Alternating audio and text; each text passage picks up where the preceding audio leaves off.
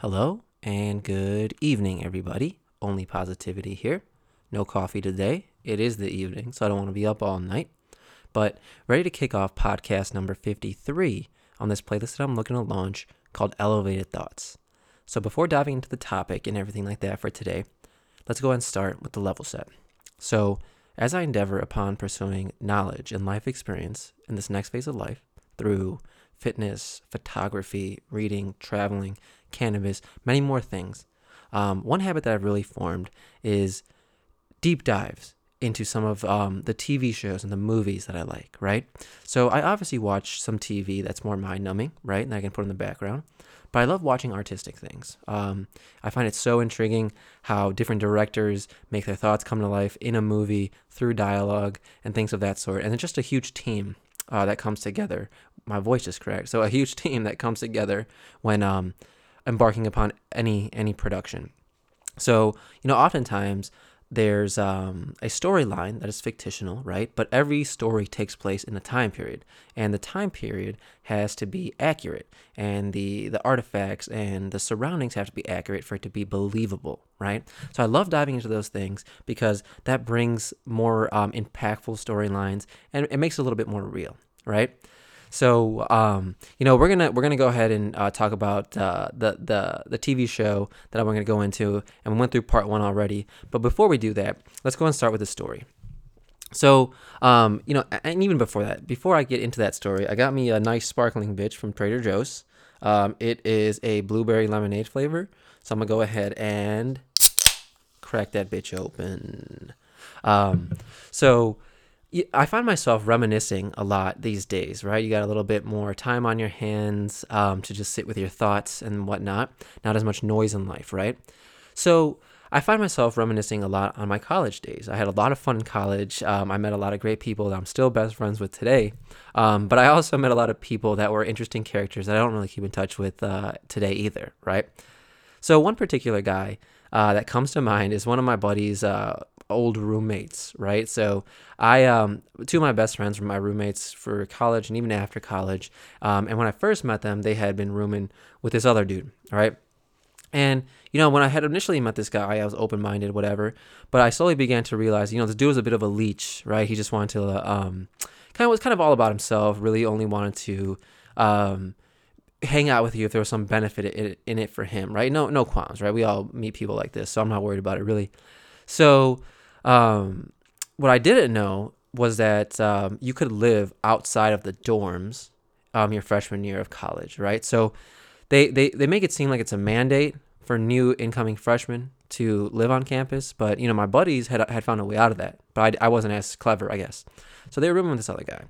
Another part of living in the dorms is you get a meal plan, right? So I, I don't know, I don't I don't know where people think of this, but this particular guy had thought that um, my meal plan was free, right? Which is not the case. I pay for that, right? In addition to living in the dorms.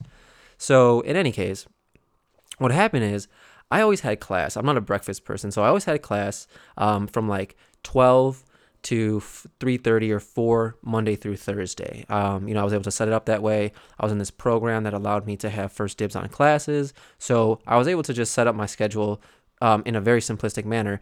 And you know, it wasn't all about laziness. Part of it was because I don't like waking up early, um, even though I do now. But uh, I also it also allowed me to work either from like 8 a.m. to 12 p.m. or um, from 4 p.m. onwards, right? So that's how I got made a lot of my connections and I ended up landing jobs. So in any case, long story short, I had so I would I would show up to the student center, usually around um, 11:30 um, 11 o'clock to eat something, right? Uh, before I embark upon this like four hour block of classes that I have. So, what would tend to happen is as I would approach the student center and start ordering my food, this guy would come out of the woodwork. Like I swear he would spawn there. And he would be like, hey, dude, can I just get like a like an orange juice or a milk? And sometimes he would ask me to get him a, like a meal. And you know me, like, so I would I don't like when people are, are, are going hungry, right? And I think maybe it's like an Indian thing and food is like our love language. I, I think everyone should eat, right? And if I can give you some food, fine. But then it became like a routine thing and I was like, no, no, no, no more. So one particular day I remember, and I was discussing this with my fiance the other day, um, I had stayed up all night, right? I put an all nighter and I was on my way to this final, but I stopped by the student center to get a quick bite to eat because I knew I couldn't go to this uh, final on an empty stomach, right? So I order like pancakes uh, and um, like some bacon and sausage links and things like that. And I sit down to eat, right? And lo and behold, my dude spawns out of the woodwork. And I find a corner, right? I, I'm not trying to be bothered. So I'm in a corner by myself at a table that is like a one person table. Yet he pulls up a chair, comes and sits down. Um, he asked me to get food. I'm like, dude, you know what, man? I'm in a rush. I can't really go up and order you more food or anything like that. And um, yeah, so, you know, no, not today, bro. But he sits down anyway and keeps talking to me, okay? So, in any case, he sits down, he's talking to me, and I'm just frustrated that he's talking to me, even, right? Because I'm not trying to talk to him right now. Focus on my final. I've been up all night. Anyway, so I'm, I'm a guy who likes sauces, right? So I got my ketchup with me for the, the bacon and the sausage links. And then I have syrup. I have a little cup of syrup with me for the for the pancakes. So, um, right, like I said, bacon, sausage, links, ketchup, uh, syrup, pancakes, right? So that's logical. So this guy's just talking. He just he just won't shut up. He's just talking. He's just talking. He's just talking, and I'm just like frustrated. And I'm trying not to look at him even while I while I eat. I mean, I'm I'm hoping he gets the message. Just leave me alone. So in any case, I'm just like kind of frustrated. So I, I'm cutting up my pancakes furiously, and I dip it into the ketchup and put it in my mouth, and I'm like, what the fuck? And he even looks. He's like, dude, did you just dip your pancakes and ketchup? And I'm like, bro, leave me alone. you know what I mean? And he, I think he got the the message after that. I was just really frustrated, um, tired from this whole night of studying. Um, he, I mean, he ended up staying, finish up the meal with me, but I was just like, bro, like, just like, just like. Like, tone it down for a second, man. Like it's all good. So in any case, um, a lot of funny stories happen like that um, in college, and and when when you're running low on sleep or energy or anything like that. So um, yeah, you know, definitely an interesting story there. So we'll come back. We'll come back to the topic for today. And um, you know, last last podcast or a couple podcasts ago, we went through Peaky Blinders season one. Okay, and then we're going to go through season two today. So at the end of season um, one, a couple things to notice, right? So Tommy Shelby ends up killing Billy Kimber, and he's the he's now the third largest racetrack pitch owner in England. And if you recall, he told Polly on the day that he was going to, you know, take over Billy Kimber that there was going to be no need for prayers or anything like that because after today they were going to be set, right? And there is about five more seasons, right? So there it obviously wasn't it wasn't it, right? There was there was more for him. So um this season is going to be about his um, continued rise, right? He um, can't really sit still. He can't just enjoy the successes that he has there always has to be a new opponent for Tommy Shelby, right? So we're to go through um, some of the protagonists, antagonists, and we're just to walk through this season episode by episode. So a bit of a longer podcast. Um, for those of for my Peaky Blinder fans out there, um, feel free to grab some coffee or write some whiskey, um, and you know just have a listen. Um, you know I, I love the rhetoric on this show. I love talking about it. I love diving into the historical components of it as well as the storyline. Let's go ahead and jump right in. So in episode one, um, it ends with a gunshot, right? And you think Inspector Campbell is shooting Grace, right? But it actually is the exact opposite. So you find out that the gunshot at the end of season one wasn't Inspector Campbell shooting Grace. It was actually Grace shooting Inspector Campbell in the leg, and now he's crippled, right? He has a bullet in his, his leg, and he's walking with his wolf head cane. She shoots him, she boards the train, she's gone. So now, season two takes place two years later. So I believe the first season took place in 1919. We're in 1921 here. So the, the season starts with two women dressed in all black, and they're walking um, one black stroller each. Now, it's one of those old school strollers um, the huge wired wheels. The basket is facing you. They actually kind of make strollers like that now, the really expensive ones. And they're approaching the garrison, they're approaching the Peaky Blinders bar. Um, and then they leave the strollers at the front of the garrison and they start running away. And you start, you notice something's up there. As soon as you see these ladies walking in all black, probably some symbolism there, right? So the the strollers explode and they totally destroy the garrison. And all the while, the Peaky Blinders are at a funeral and they're at the funeral of Freddie Thorne, and that was Ada's husband or the father of um, their child, right? So you know, Ada loved him. Um, him and Tommy were best friends since ki- since childhood, and um, Freddie actually died of pestilence, right? Um, it was a disease.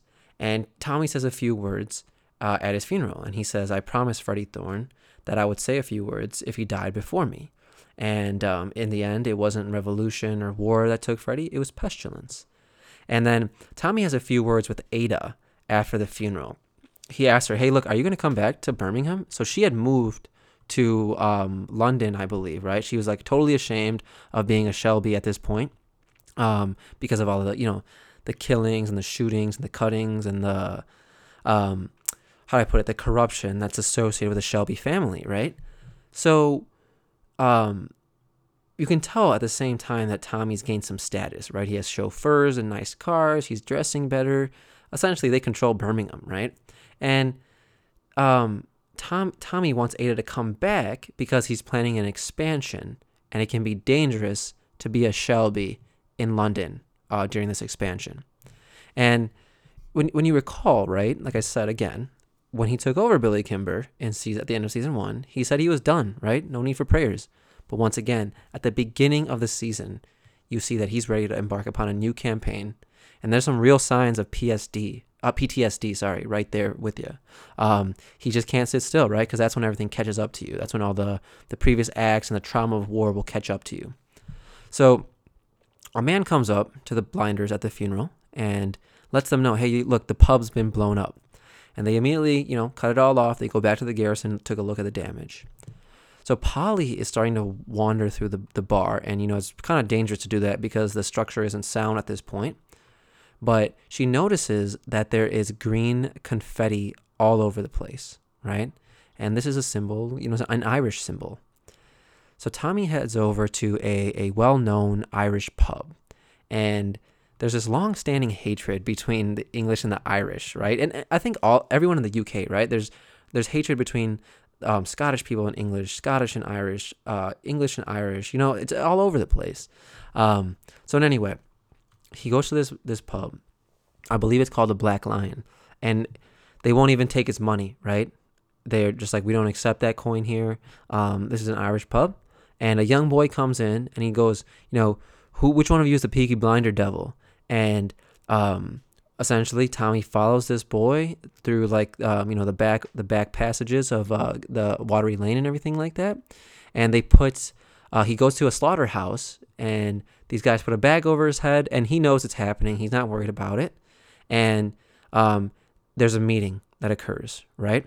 So before we jump into the meeting polly and john are having an exchange right and you can tell that John wants a little bit more leadership in the family and he doesn't want to take as many risks. He's like, look, we're rich. Why do we need to do um, anything more? And Polly's like, hey, look, you're going to to step up when London happens. You need to be the guy with the answers, not the guy asking questions. So we go back to the meeting, right? So Tommy's in there, and there's a woman and a man, two, two Irish people. And Tommy starts being sarcastic right away, right? He's you can tell he's just not scared. Um, everyone in the room is getting pissed off. So the man slides over, puts a gun to Tommy's head, um, and Tommy does a real hardcore power move, and he tells them all this information about themselves. Right? He knows their names, he knows um, their kids' names, he knows where their kids go to school, and this puts some fear in the lady. Right? So if they shoot Tommy right now, his the kids are gonna die, right? Um, so Tommy researches his enemies, right? He he he does a full background inspection on anyone he goes into business with, um, which is some really good due diligence on his part. So they don't really tell you what the meeting is all about, but Tommy comes out of the meeting pissed. He's throwing his jacket around. Um, and apparently he has to kill somebody, but we don't know who those people are, right? That he just met with, or what they represent or why they need this man killed at this point, right? Or even why Tommy has to be the one to do it. So Tommy heads back to his office and you get you get another symbol of his rise in status. So he has his own office now, not not at the betting shop.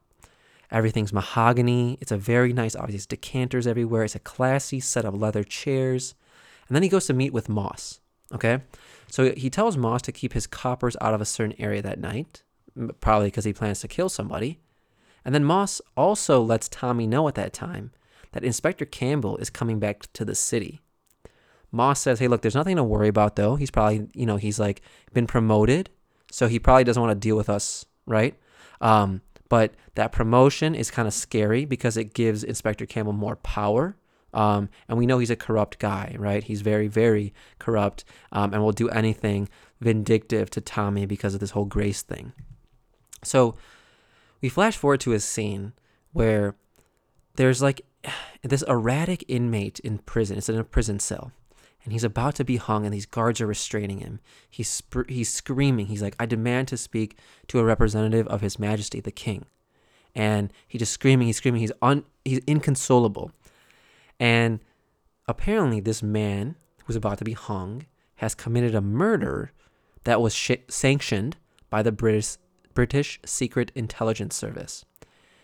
He says that you know there's a man with a bullet in his right leg and a wolf head cane who said that he would get a last minute pardon before the execution. And that execution has not materialized, right? So it was Inspector Campbell who sanctioned this murder and said, hey, look, don't worry about it. Right before um, you're going to hang, there's going to be a last minute pardon and it hasn't happened. And neither did um, Inspector Campbell have the intention of giving that pardon, right? So, another sign here that Campbell is corrupt as hell, right? He tells the governor, who's like, hey, look, this guy is saying that there's a man with a wolf head cane, and he's looking at Inspector Campbell's cane, right? Who said he was going to get a pardon, and it hasn't materialized. And Inspector Campbell tells the governor, look, if you ever speak of this again, I know where you live, right? Do your job. Don't worry about it. So we flash forward to a scene um, where we see Arthur um, on his own for the first time in season two. And he's jumping rope, and Finn has come to like summon him, right? Hey, look, we have a meeting. Come on. And he's jumping rope, and he can't, he pretty much is tuning Finn out. He's jumping, he's jumping, he's jumping, and he stops and he says 2,000, meaning that he just jump rope 2,000 times, right?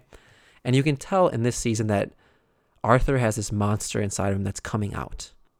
Also, Finn is a lot older now. In season one, he was like a boy, and now he looks like he's 15 or something, or, you know, like 20 even.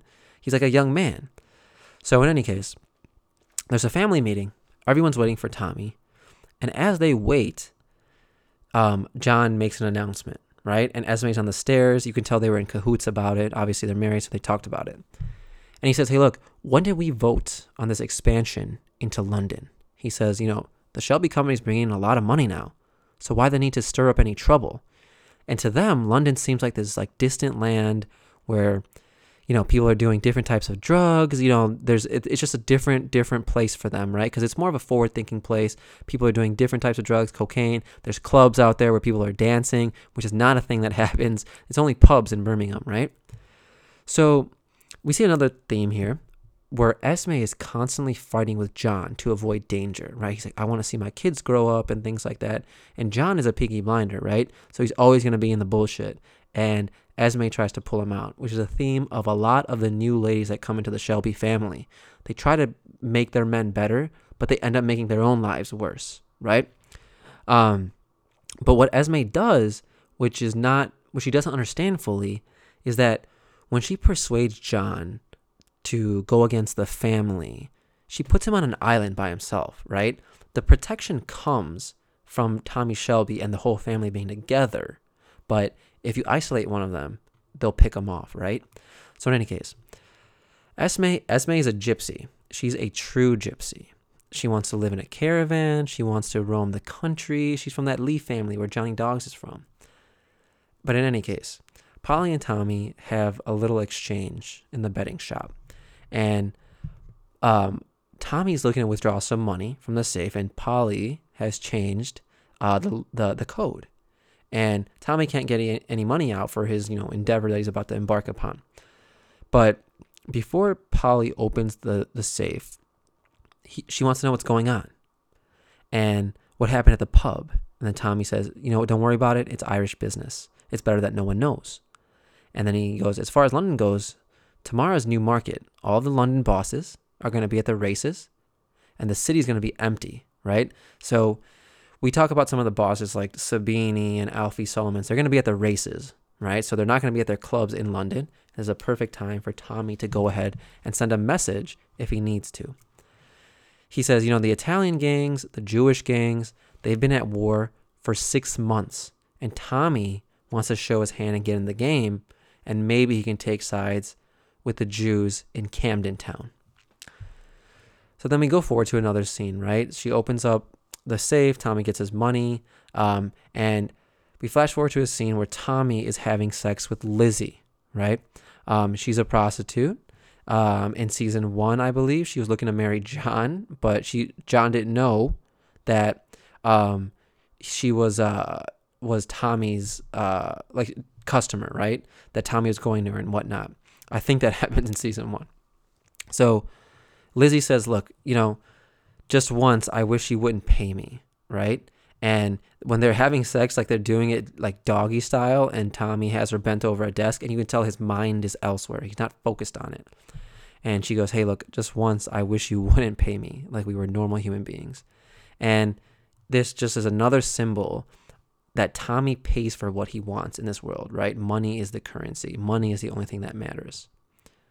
So we flash forward to another scene. Aunt Pole is going to a fortune teller in the Black Patch and she wants to find out, you know, the whereabouts of her two children that were taken from her. And it shows you right there that the, the Shelbys are true gypsies at heart, right? They go to a fortune teller. Um, and, and this is a time, a very, a very tough time, you know, it's like the industrial age.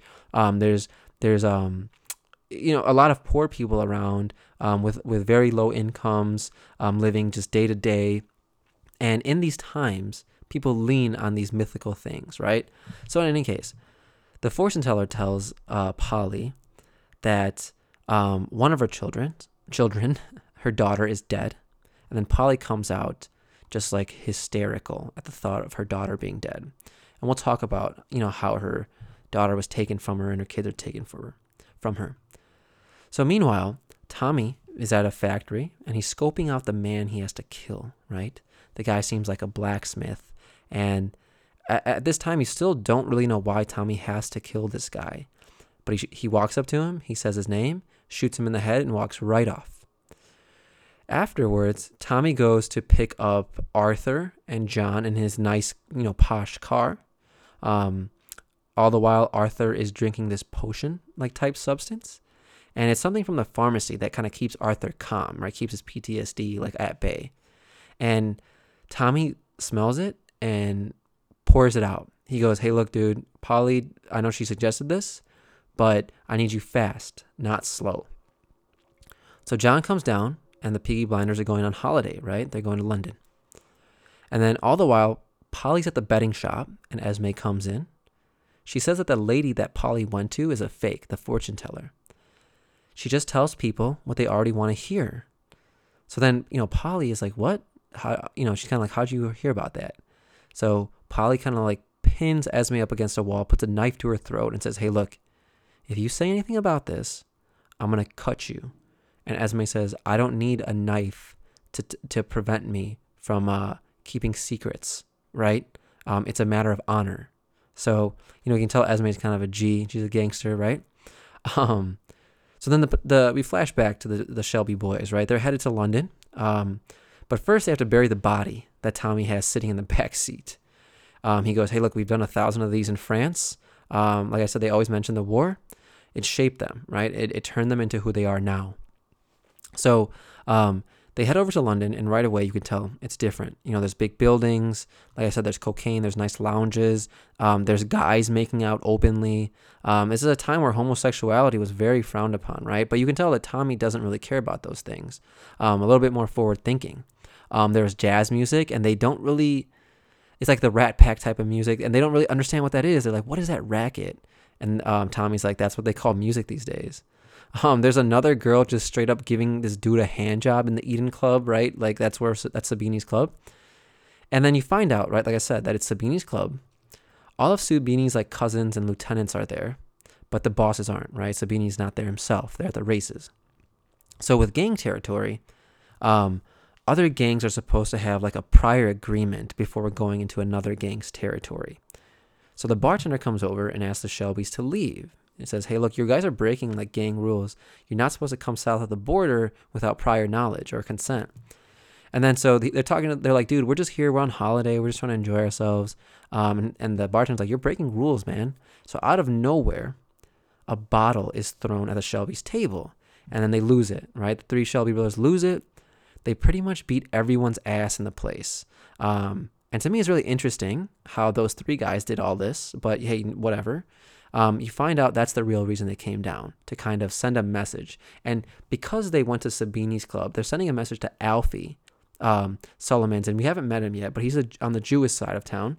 And they're saying, hey, look, we can help you guys out in this war. So they could have either gone down, right, made friends with Sabini, um, or fought them to show that they could be on the Jew side. So, right, either way, it was probably a win win for Tommy and he's smart. You can't really deny that, right? He he th- he's forward thinking. He's strategic. So let me go back. We flash forward to another scene with Inspector Campbell and Winston Churchill. Um, Inspector Campbell has a plan for Tommy Shelby that's going to end in Tommy being killed after the task is completed. And then Tommy Tommy goes to uh, Lizzie right at the end of the episode. He says, "Hey, close your eyes and type something." So he's asking her to type an advertisement for a job posting as a secretary for Shelby Company Limited. And this is his funny way of asking Lizzie to be the secretary, right? Because he needs people who are smart but can look the other way at times um, because, you know, he does a bunch of illegal shit. So the episode ends, ends with Polly showing a card to Tommy that is sent from Alfie Solomons in Camden Town saying, let's break bread, right? That's kind of like a Jewish term for like, let's meet, let's chat, let's talk it out. So Tommy's performance at Sabini's club what actually paid off in the end, right? And then at the at the end of the night or the end of the episode, Tommy's walking to his car. Sabini's men jump him. They're beating his ass to death, right? It's it's about to be over for Tommy Shelby. And at the last minute, when they're about to pull the trigger on the gun, Inspector Campbell intervenes with his police, right? And then at the same time, Sabini's men capture Ada in London, and they're it's looking like they're going to rape her, right? And that's how season, I mean, episode one ends. So let me take a sip of this real quick. Alrighty. So we go to season two. I mean, episode two. Um, so Tommy's all fucked up, right? He's bloodied up. He's headed to the hospital. Ada's in the car with Sabini's men, and they're kind of groping her, right? They're like ripping her clothes off and stuff.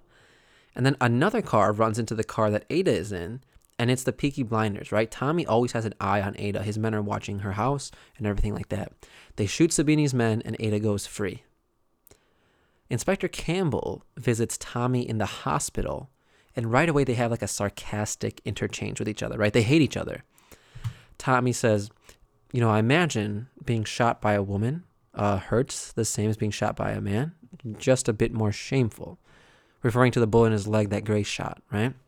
And you can tell as Tommy is um, as Tommy is being more and more sarcastic, Campbell's getting more and more pissed. Um, and then Tommy says, "Look, when I got shot, they gave me a medal." And you know, Tommy got all these medals from being a war hero.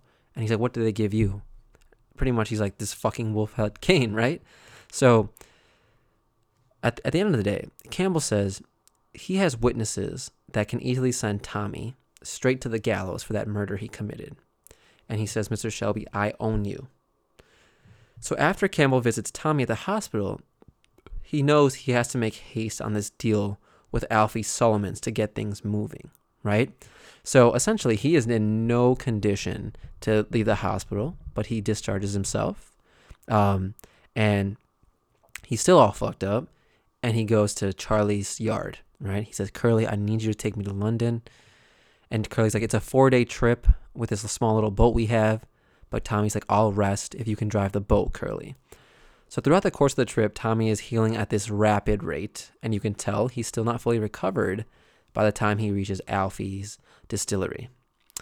So now Alfie is one of my favorite characters, uh, and Tom Hardy does a great job of playing this like sarcastic guy. He he pulls off the Jewish thing very well, um, and he's this like playful douchebag, but he will kill you, right? He's he's um unpredictable. He's explosive, and um, he just says whatever comes to mind because he really has no consequences, right? So in any case, Tommy gets to this dis- distillery, and we finally meet Alfie Solomons. And right away, Alfie starts making gypsy jokes, um, trying to get under Tommy's skin, right? And they call um, the workers in Alfie's distillery, even though they're making whiskey, they call them bakers, right? And they call white whiskey the white bread, the brown whiskey the brown bread. Bread. So, um, Tommy like starts snapping back at Alfie. You know, he's like, "Dude, you're losing this war with Sabini, so that's why I'm here to help you." And I don't want to ruin the scene because any exchange between Tommy and Alfie is really good. Um, and they always have intense exchanges, and it's very well acted. They have good chemistry. So, long story short, Alfie ends up pointing a gun at Tommy. And Tommy, you can tell he's accepting, right? He might die right now. A little bit of blood flows from his nose. They're both bluffing, right? Until one the other one caves. And Alfie ends up giving in and they make a deal, right? So they're going to come together and just kind of take over London and maybe get the Italians out, Sabini's folk. So Tommy leaves the distillery and we flash forward to a scene where Tommy runs into Ada and then Tommy says he needs to buy her a house to move some money around, right? He's, he has a lot of cash coming in these days, and to diversify the portfolio, they need to buy a house. And Ada now has a gun to protect her if anyone comes after her again. And Tommy's like, they're gonna come after you again. Just let us protect you. And they are both fucked up, right? Ada was beat up too from that last interchange, and so is Tommy. So Tommy's bought her a four story house with eight bedrooms and just gives her the keys and you can tell that business is booming for the blinders. Now, we flash forward to a scene where we meet Darby Sabini for the first time in the daylight. So the so the police are meeting with Sabini, right? So he probably has a lot of policemen on his payroll. So he has them looking for Thomas Shelby, right? Sabini has to tell the coppers about Tommy's meeting with Alfie, and he's pissed that they didn't catch Tommy on the way to London. But the police can only really act if a crime is committed. So they're like, we can't really do much. So Sabini's like exploding off on them. He's like pissed as fuck. He's like, get out of here. Voice cracks again. So um, Sabini is like, you know what? Fuck that. He sends his right hand man to find Tommy Shelby and kill him. And you can tell again, Sabini's an explosive guy. He gets pissed really fast, and this could be, you know, one of the things that actually is his downfall. Um, so after the scene with the cops, we flash to a scene where Polly wakes up. She's late for work. She's running to the betting shop, and everyone starts clapping. Right? They start like, clapping at her, and Tommy, John, and Arthur have a surprise for her, and they tell her to get in the car, and they take her to this dope ass house in this nice neighborhood, give her the keys, and like this is yours. And then Polly gets emotional, right? Obviously, they've come up in the world. They're like, look at all this shit. Um, coming from just probably living in caravans to um, you know, having their own house. Like that's probably, you know, so unfathomable. So now, um, Tommy sits her down and he goes, Hey, look, Esme told me about why you went to that psychic. And now Tommy's like, I have contacts in certain areas that can look into the old adoption records and we can find your kids. And if you think about this, Tom, Polly has been separated from her kids for almost I don't know, probably 20 years. And it's probably so um, emotional for her to even think about seeing her kids again, right? So, in any case, Tommy heads back to the office and he has received a letter from Grace, but he doesn't open it, he puts it in his pocket. He has Lizzie write a letter to Mr. Churchill about what Mr. Uh, sorry, Inspector Campbell is asking him to do. So it outlines Tommy's war record, something Churchill can appreciate because Winston Churchill fought um, in World War One. Um, and since Campbell didn't serve in the war, you know, Churchill and Shelby can relate on that. Now, he's asking, Tommy's asking Winston Churchill that he be treated with respect in service to his country, right? He's gonna, he's gonna again kill for his country. He's like, dude, I've done this before. Please treat me with respect. He also asked Tom, the, the king, to give him an import export license so that his boxes won't be checked at the dock. So obviously, he, he's trying to ship some contraband overseas, and he needs the right for his um, boxes to not be checked. Now, Churchill grants him this without any issue. He tells Campbell that, of course, I'm going to give him this, right? He served his country again, and we're asking him to kill again on behalf of the crown, and we're going to kill him afterwards. So they agreed to like this temporary license until the deed is done. So we flash forward to a scene where Tommy's headed over to a village, and you see like a very young teenage boy and an even younger guy who are playing soccer in a field.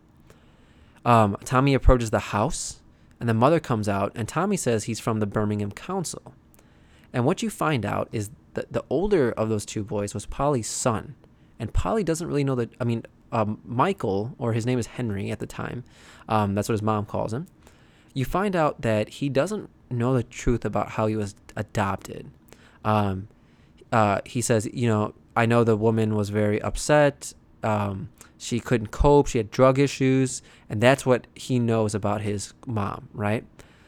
So, um, it's none of this is really true, right? And we'll find out why they were taken later. So Tommy hands Michael a card with Polly's number or his number and says, "Hey, look, she just wants to talk. You know, call that number when you're free." And and his his adoptive mother is furious. She's hysterical. She's like, "Go inside, whatever," because um, she doesn't want to like admit that like he's kind of been living a lie. So then we flash forward to a scene where um, Finn and Isaiah are boxing. So now Jeremiah is the preacher, right? His son is Isaiah. Um, so the Peaky Blinders, they do keep an eye on him. So all the while, Arthur is fighting somebody else. And Arthur goes into this fucking wild rage and he's beating the shit out of this kid and he beats him to death, right? And Arthur goes into this rage and it takes like five or six guys to really hold him back. And this is his PS- PTSD again coming to light. So Arthur beats this kid to death. So back at the betting shop, you know, Isaiah and Finn are sitting there like they're kind of like in the principal's office, right? They're just have their heads down it seems like they're in trouble. Now, Tommy says, Hey, look, what happened? And Isaiah says, Look, you know, it was a fair fight. Arthur just caught him with a good one. And you can tell that Isaiah is not family, so he's not going to say anything bad, right? He, he, Tommy's testing them. And Finn goes, You know, Arthur's blown up a couple times lately. It's like he's not there in the head. Um, so then he, he tells him to fuck off, really. And then Tommy goes to Arthur and he says, "Look, we're gonna take care of that that boy's family." And Arthur's like, "Dude, I'm losing control. You know, my mind is all over the place, um, and he just can't keep it together anymore." And then, you know, to Arthur's surprise, there's a moment of silence when they're having this exchange, and Tommy just like exhales. He's like, "Dude, fuck off." And he starts yelling at him. He's like, We're not in France anymore. We've been home a long time. And he just kind of like tells him to shut the door on the war. And he has no um, sympathy for Arthur's uh, PTSD, right? No real way to get him help. Just kind of tells him, just dude, stop. And then you know, it got me thinking about how traumatizing World War One must have been. Now we know by the time World War II came around, there was a little bit more of advanced weapon, but um, in World War One, it was still a lot of bolt action rifles, and the closer you got to the other side or the the enemy, you there's probably some hand to hand combat, right? Fixed bayonets. You're probably stabbing people. Um, that type of war has a, probably a, a very different effect on somebody's psyche um, than maybe shooting someone from a distance. Not to diminish shooting someone, right? It's just I'm, I'm just thinking about you know like if I had to st- stab someone and like watch the life leave their body, uh, that that would fuck me up big time. So in any case, Inspector Campbell, we flash to a scene where Inspector Campbell and Moss are having lunch, right? They seem to be friends now. And Campbell goes, Hey, I know you've been taking bribes from the uh, the Shelby family. And I don't know why Moss does this, but he spits the sandwich out into his mouth. And he brought a sandwich over for um, Inspector Campbell and him, him to eat lunch. And then he just like spits it out in his hand, whatever. So we flash forward to a scene where um, Polly enters Tommy's office, right? And you can tell she's like nervous. She's anxious. She lights a cigarette. She um she's trying to calm down. And she plays this like frantic role very well. And then Tommy says, "Okay, look, I have the files of Michael and Anna Gray. And those are, you know, Polly's kids. There's one white folder, one black. Her daughter's dead, and that's why there's a black folder. Um, Polly takes it in. She's like, okay, no worries. And then Um, he says, you know, your daughter never settled. She kept running away and she ended up in Australia where she died of spring fever. But she says, look, Michael is alive. He's in England and Tommy went to visit him. But he's like, look, the woman that Michael lives with and calls mom will not let him leave. So Polly has to wait until his 18th birthday. And then Tommy goes, look, if you go there and you get mad, you're going to scare him away. Um, and his mom is going to call the police and you'll never be with your son. But Polly is like hysterical, right? She wants to be with her son right now. So she pulls out a gun on Tommy. And then Tommy is pissed. He like slams his fist on the desk. He's like, you know what? This is why I'm not going to tell you where he is. And Polly's like, going to have to wait until he's 18. So Polly's pissed. She shoots the gun up at the ceiling and she storms out. So next, we go to the grand reopening of the garrison. And it looks nice. It's gold and red velvet everywhere. Um, it's nice and posh. So the young Peaky boys are on the way, right? They're in the lane. Um, Finn, Isaiah, a few others, right? Um, and essentially, they they stop by to get Arthur, and um, he's just sitting there in front of the fire um, in the betting shop, um, looking real stupid, right? Looking real sad. And Arthur and Finn's like, "Why aren't you coming?" And Arthur's like, "Dude, get the fuck out, man. Tommy doesn't want me there." So then, now, Finn, you know, he takes off his hat, he pulls something out of his pocket, and he pours this white powder on the table, and he starts cutting it up with the blade from his hat. And Arthur's like, "What is that?" He's like, "You know, we we call this Tokyo." So and it's cocaine, and you right away know that Arthur's drug of choice becomes cocaine. So Arthur's intrigued. And it becomes his drug of choice for pretty much the remainder of the show. So now he takes it, right? He takes a couple lines of coke and he's ready. He's feeling himself. He's lively. He's got some pep in his step. He's like, all right, let's go.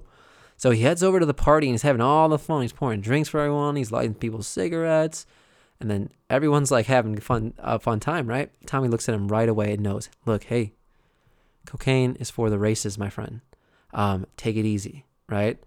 Um, so Tommy kind of steps off into a silent room after that. He pulls out the letter from Grace. Uh, my voice cracks again. He pulls out the letter from Grace that he's kept in his pocket and he's thinking about her, right? The times that they made love, the times that he had with her, right? And he just takes out a match and he burns it.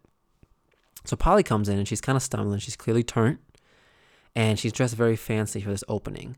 Um, she sees Tommy but doesn't say a word to him. Um, and she's all over the garrison acting like a fool, laughing loudly, you know, flirting with other people, just trying to piss Tommy off, right? Um, Ada shows up and Tommy says, Look, dude, can you just go reason with Polly about the situation? Like, I'm just trying to be like cautious about it. I want her to see her son again. So Ada heads over to Polly to kind of talk to her. And Polly knows right away that Tommy asked Ada to come and speak to her. She goes, Look, I don't want to talk to anyone about anything. I just want an address. So then Polly approaches one of the guests and says, Hey, look, let's dance. And Tommy just can't have anyone hooking up with a head of the family without retaliation. And then Polly goes home with that guy and ends up having sex with them, right? So the next day, the next day, Polly heads over to the betting shop in the morning. It's a clear walk of shame. Her hair's all frizzed out, whatever. There's someone waiting in front of the, the betting shop looking for Elizabeth Gray. And it's Michael. It's her son, Michael. And I'm just sitting there like, what the fuck? Like, imagine seeing your son after 18 years and coming up on the situation hungover from like a one night stand and then trying to act like a mom. you know what I mean? Very interesting. And that's how the episode two ends. So we jump into episode three. And at the beginning of episode three, something I don't really understand happens, okay? So there, there's these kids watching a play. It's like a puppet play. And there's a man standing at the back, just like kind of watching. And he's just smoking a cigarette. And a man comes up behind him and chokes him out and kills him, right? And I, I wanted to think it was the guy that Polly hooked up with the night before but then you flash to a scene where Moss is discussing the murder with Campbell and says that one of the men who was killed was Irish. Now, the IRA are having an issue, and this is probably a legitimate fact, right?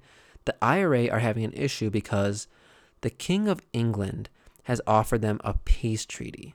Now, some of the Fenians are are um, in favor of that treaty and others are not. And you will see, like I said, the historical setting of this show is is true for the m- most part, um, but the but the events, the storyline is fictional to an extent. So we flash to a scene where the Peaky Blinders are interviewing people at the garrison who need work. Now, a boy comes in looking real corny, right? He's got like a cowboy hat on, he's got this fake cowboy belt on and shit. He has no police record, right? He's an innocent young guy. And Tommy says, Look, we can stand him up. Now, what that means is so the Home Secretary is looking for results, right, on drugs and racketeering. So what they can do is have this guy as a first offender go and get um, get arrested, right? And so that way the cops can meet their quotas, right? And they can lay off the Peaky Blinders. Now, back at the betting shop, Polly is in full mom mode. You can tell it's really unnatural for her. She's like cooking for Michael. She's making a sandwich. Um, she was never really a mom since her kid were, kids were taken from her so young. Um, and and Michael is trying to figure out what Polly does for a living, right? And she keeps kind of swerving that comment. Uh, she's asking him, and he's just he's like, "Are you a chef?" She's like, "Nope, not a chef." Um, "Are you a teacher?" "Nope, not a teacher." So Arthur and John come in, and they think that that's Polly's like boyfriend or something like that, and they're kind of giggling. And then Tommy introduces Michael as their cousin. They're right away like, "Oh shit." So Arthur and John start teasing him. They're like, you know, we'll show you the ropes later. So then we flash to a scene where we meet Billy Kitchen. Now, he's one of the Black Country boys, and this has all to do with the war, right?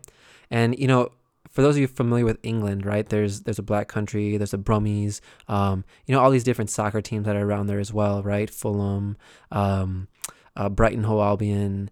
You know, there's there's there's just there's different areas of of uh, England, and these little slang terms are associated with that region. So um, we we see that there's animosity even amongst English, right? They have their own little segregated ways, even though they're all white people, right? Um, not to be ignorant, but you know they're all from England. But you know it's like in America, right? We just have there's different brands of people from different parts of the country. Anyway, so Tommy wants Billy Kitchen to be the head of a brigade, right? Brigadier Kitchen. So, you know, when they make their expansion to London, they're going to have like a, a, battalion of like a hundred men that he, they want Billy Kitchen to lead, and um, they're going to help Alfie take control of London. Now, meanwhile, Michael catches Tommy heading out of the pub, but Michael needs to use the phone really quickly to call his adoptive mother and say, "Hey, look, I'm gonna stay here in Birmingham for a couple more days." Now, Tommy wants Michael to go back home to his, you know, his adoptive mother, but Michael's like, I want to stay. Now Tommy goes, Hey, look, do you drink? Michael's like, Nope. Do you smoke? Michael's like, Nope. And essentially what what this means to Tommy is that he's not ready for this Shelby lifestyle, right? This this, this we do bad things.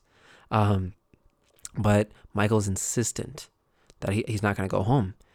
And then finally, Michael tells his story. He's like, you know, in my village, there was this, um, there's this, there's this well made of pretty white bricks, and all the villagers talk about it. You know, it's such a pretty well. And but he's like, I swear to God, if I were to spend one more day in that village, I'm gonna blow up that well. I might even blow up my own hands in the process, but it'll be worth it to see all those pretty white bricks over the pretty white, over the pretty green, right? So you can tell that he's a little crazy, kind of like his mom. so, in any case, we flash forward. Billy Kitchen and his gang they arrive in Camden Town, and they show up at Alfie's bakery, ready to be processed. Right, given their um, remit and what they're supposed to be doing here. So they come down, um, and they have permits saying they're bakers looking for work in London. And there's a debrief with all the men. Tommy and Alfie are speaking to them, giving them their instructions, and they have a piece of pra- paper proving why they're here in London. Now, I think it's interesting that everyone was expected to keep a piece of paper on them at all all times because if you think about the conditions out there, um, having a piece of paper that should get lost very quickly. Whatever. So Tommy goes at the end of his little brief. He goes, "Hey, look, any questions?" Now, one man makes a joke. Um, essentially, um, you know, they refer to the the rum and the the liquor as bread, and he goes, "Look, I haven't even seen any bread." And everyone's ha ha ha ha, but Alfie's not. So Alfie walks up to him very scarily. It's very silent. Alfie pulls out his cane and knocks out the guy next to him. And he goes, You know, he'll wake up without his teeth probably, but the last thing he'll remember is your funny little joke, won't he? And that was a very, very, very harsh scene to watch, right? Because you can tell Alfie fucked that guy up. Now, afterwards, Tommy heads over to meet Ada. And Ada's still pretty ashamed of Tommy and his behavior, and they're still kind of like, you know, riffing. There's a lot of tension between them, too. So Ada says, there, There's always men outside my house, you know, just kind of watching the house. Um, and Tommy says, Look, they're there to keep you safe. And then Ada goes, No, no, they, they kind of look more like, like coppers. Um, in any case, Tommy leaves, and meanwhile, Polly and Michael go to her house, that big house she has, to spend some time together. And now Polly has a maid, right? So Polly's like, oh, look, there's a bell here. And she rings a bell, and the maid comes, and Polly just stares at her. And what this essentially represents that Polly's not used to telling people what to do or having a maid, right? And then Michael goes, I, I think we'd like some tea. And then he looks at her and goes, You'll get used to it. So back at the garrison, um, Arthur's starting his day off, right, with the, with some cocaine and some whiskey, you know, a balanced breakfast. So he unlocks the pub, and a lady walks in, and he goes, "Look, you know, the vacancy's been filled. Um, the clerical job is, you know, has, has been filled. Please leave." And she pulls out a gun. She points it at him. She's hysterical, and you find out that it's the mother of the boy who Arthur beat to death earlier in the season. And Arthur, right away, you know, a theme of the blinders. He's like, if you're gonna use that thing, point it at my head. Don't don't shoot me in the gut. And she's kind of surprised by this because you realize at this point that like death would be like a kindness to Arthur, right? He's really fucked up in the head. So he's screaming, he's like, do it, do it, do it. He's screaming, and, and she's surprised, right? And she shoots the gun, she misses, and um, Arthur grabs a gun from her and pours her a drink, right? He says, Look, we got a fund for you. You'll get paid every week. You'll never have to work again. I know you have other sons. We'll find them work. And she flips the table. She's like, dude, somebody has to stop you people, right? And another symbol that everything has a price to the Peaky Blinders. So um, we go back to a scene where Tommy's having a conversation with Charlie. Um, they're shipping all these car parts and whiskey. And Charlie's like, dude, it's not even fun anymore, man. It's just work. And now you can see another gypsy tendency, right? So they used to do a lot of illegal work and it was fun kind of being under the radar and, you know, playing with fire. But now that he has like this import export license, he has stable work, right? There's no need for anything illegal and you don't need to feud with anybody else. And and this is the main issue that the blinders have about going legit, right? That means they just have to behave themselves. And then Charlie goes, You're driving all these cars these days, man. When's the last time you rode a horse? Um, Tommy walks off. So, all the while, Inspector Campbell is checking into new lodgings. And the woman who runs the place is kind of hitting on him, and he doesn't really, you know, understand why. Maybe he thinks he's hot shit, right? But then Tommy drops in on Inspector Campbell, and he lets him know that the place he's staying in is that the, the Birmingham police selected for him is actually a brothel. And they're playing a joke on him, right? Because you you remember in the last season when he went to that brothel and kind of um, he he he was overly aggressive with that Asian girl, and she came out with like blood and scars on her, right? So then all the while, the kid that Tommy and the blinders are standing up has been caught up by the police, and he's going to be processed processed and taken in for a quick stint in prison. So Sabini meets with his right hand man, who is supposed to be um, pursuing Tommy Shelby to kill him. And he, the hitman goes, dude, Tommy Shelby is not easy to get at. He has a like an army around him. And then he says, when Tommy is away from his familiar territory, I will take him. So meanwhile, the hitman says, okay, what should we do with the kid that Tommy Shelby is standing up in jail? Um, he's like, we should kill him and send a, a message to the blinders. And what's what's unfortunate about that is the kid is not even a real Peaky Blinder. He just is, is looking for work. So back at the brothel, Inspector Campbell is telling the lady who owns the house to take off her clothes, and he throws some coins on the bed, and he just wants to see if what Tommy was saying is actually true. Um, it's true, and he's like, I know what's happening here. um, and she kind of runs out of the room. So Harold Hancock's is the name of the kid that Tommy's standing up, and he's in he's like a little boy in prison, right? He look he just like is all cold, and a few men come in, and they start beating the shit out of him, and they end up cutting Hancock's throat, and they say, by order of Sabini. So Tommy calls a family meeting. Um, Polly has to come back from her holiday with Michael, and Tommy tells everyone that one of their men had their throat cut. And he says, you know, if our men think that we can't protect them, they're not going to work for us. So he tells a few of his men to get thrown into jail and find out what happened, right? And square that shit out. So another reason that Tommy calls this meeting is he needs to ask Polly's permission as treasurer of the company to spend a bunch of money on a horse. Now, he needs this horse so when he makes his move on Sabini, he can be in the enclosure with the bosses, right? So if he has a horse that's racing at a derby, he can sit in the owner's enclosure where Darby Sabini is going to be, and it gives him access to the bookies on the tracks. So, um, they they want to make their move at Epsom, which is the lar- one of the largest races in England, right? And he goes, if we're going to take them down, we might as well make it there as a symbol, right? So all the while, while this conversation is happening, Michael is peeking in from another room, and he walks in. He's like, "I want to go with them to this like horse auction," and Polly's straight up like, "Hell no" about it, right? And he goes, "I want to go, mom."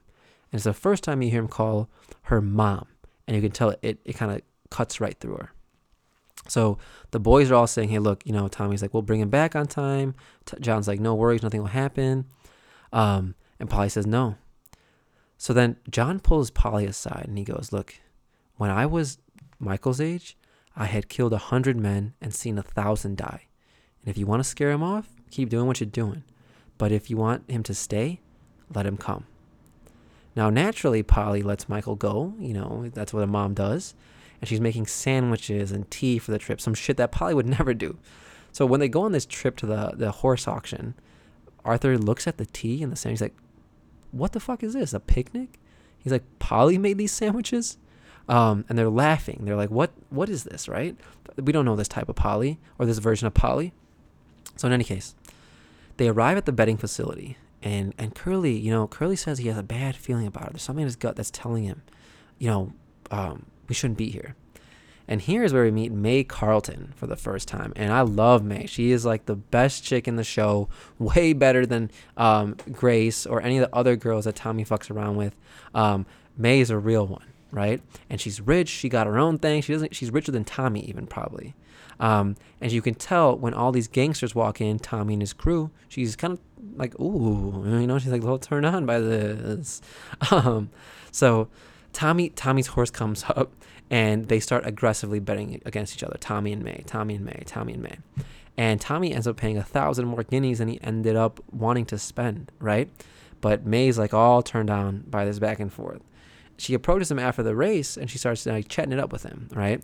And you know, Tommy has his bad boy swag about him. And she's talking to him. She says, you know, um, she asks like, "What do you do?" And he's like, "You know, I do bad things, but you already know that." And then what she ends up asking is, hey, look, let me train your horse. Um, and after this, um, they go to leave uh, the, the horse auction, and Sabini's right hand man is sitting there and about to kill Tommy. And um, mind you, Michael is with them, and they promise that nothing would happen. So Arthur ends up catching the guy's hand before he can fire the bullet, and he starts going to town on him, right? Just whooping his ass. And Tommy pushes Michael back. He's like, don't get blood on the kid. He asks Michael to hand over the keys, right? Like, we got to go. And Michael's like, I'm good to drive. And you can tell right away that Michael likes this life, right? He's interested in it. And another thing is the whole squad has to pull Arthur off this guy. Arthur goes into that rage, but I wonder why they actually pull him off, right? Maybe there's some some chivalry between gangs, like you know, if you you know, if a killing doesn't work out, you kind of like let the guy like go or something like that. Whatever. If someone tried to kill me and I like kind of caught them in the act, um, I would not, you know, be chivalrous in that moment, right? You were trying to kill me. So anyway, that that all wraps up. Polly's at home, anxiously waiting. Um, she asks how it went. Michael says it was super, right? And then season three ends, or episode end three ends with Arthur. He's all bloodied back home. You can tell he's just traumatized by that episode he had, and he's got this devil inside of him, and he can't cope with it. Right. So that ends uh, episode three. We jump into episode four. Um, it starts with the the funeral of Harold Hancock's, the boy that was killed in prison by Sabini's men. So Tommy approaches the funeral, and the mom just starts hitting him, starts slapping him in the face, and Tommy just takes it. Right? He takes it without emotion. He understands. He gets it. But he hands another lady uh, an envelope full of money, and she takes it. And, you know, for me personally, this type of life would weigh down on me heavily, right? Li- lives are not expendable like Tommy thinks they are, but he somehow is able to rationalize it. So we flash forward to a meeting with Inspector Campbell, and and Tommy shows up to this meeting, and he's very and Inspector Campbell's very smug. He's like, I might you might think that it's a peculiar place that I, I selected this area to meet in, but the surprises have just begun. And it's like, all right, who the fuck are you, Willy Wonka, my dude? So in any case, um, Tommy enters the room, and the lady and the man from the first episode are there, right? The one who ordered Tommy to kill that blacksmith. Now Tommy is astonished. He's like, wait, the IRA and the British Crown are working together? Right away, he comes with the sarcastic shit, right? Um, he's pushing everyone's buttons. Um, now, what Tommy actually did was that killing um, was a killing carried out for the pro treaty IRA Fenians. And now Tommy has another assignment to kill someone. They choose Tommy because if he gets caught, it'll be seen as a criminal killing and not a political one. Now Tommy says, "Look, yo, I refuse. Um, I'm gonna walk out of the, and I'm gonna walk out right now later." Now, all the while, Inspector Campbell is like, "Look, you won't you won't be in any trouble for this killing." Now we know Inspector Campbell's full of shit because of that guy who he told the same thing who was hung. Now Tommy tells Campbell that the guy in that room is a spy, right? And if Inspector Campbell has him killed, Tommy will do the killing that he's assigned. Now we flash to a scene where Arthur and Billy Kitchen are talking. Um, Arthur hands one of the coppers a stack of money, probably to keep them out of what they're about to do next. So Arthur, uh, Billy Kitchen, a huge squad of the Peaky Blinders, they approach Sabini's club. They walk in, start beating everyone's ass, right? They're just on a rampage. They take over the club. It's a Peaky Blinder club now. They take over it. Arthur's right away doing cocaine, having sex with a couple girls in a bathtub and shit, just doing his thing. Now, back at the garrison, a man is shoveling coals and he digs out the head of the spy that Tommy called out. Inspector Campbell had him killed. Now, we flash to a scene where Tommy is in his office and Lizzie comes in. She said, Look, someone's here about the position for accounts clerk or something like that, right? Tommy's pouring himself a glass of, uh, of scotch um, and he's lighting a cigarette. And when he looks up, it's Michael. And right away, Tommy says, Look, dude, the vacancy's filled, man. Um, nope, and Michael knows that Tommy needs someone who can look the other way at times, just like he did with Lizzie. Because when respectable men see the things that Tommy does, they leave. But Tommy wants to, I mean, Michael wants to help the business become legal. So he wants to do the right thing. He wants to be proud of the Shelby family.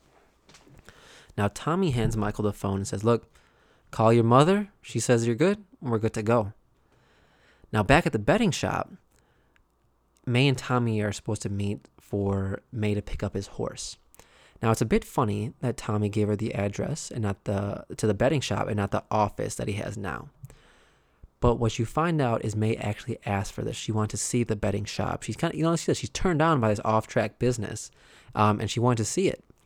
Now Tommy shows up to the betting shop, and May looks around at the offices and the betting tape and whatnot. And May goes, "What about the police?" And Tommy goes, What about them? And she goes, You know, when I came into Small Heath, I thought I was going to get shot. And then I mentioned Tommy's name. And it was like being escorted to see a king. And like I said, you can tell May is thirsting for Tommy. Now, since May can't take her, take the horse in her car, they have to wait for a boxcar to come. So May and Tommy go to the garrison for a drink. Now, they're pouring. so this is a funny scene. You can tell that Tommy is still like a simpleton at heart. Now, um, you know, Tommy drinks scotch straight, and she goes, he goes, hey, what are you drinking? She goes, you know, it's really early, but uh, I guess I'll have some gin. So Tommy pours her a full glass of gin, and she's like, okay, and um, like you can tell, Tommy doesn't have the polish of like a high class person, right? So sh- she goes, um, can I have it with something? And then he looks at her all confused. He's like, like what? You know? So you can tell he doesn't, he's not a fancy guy by any means.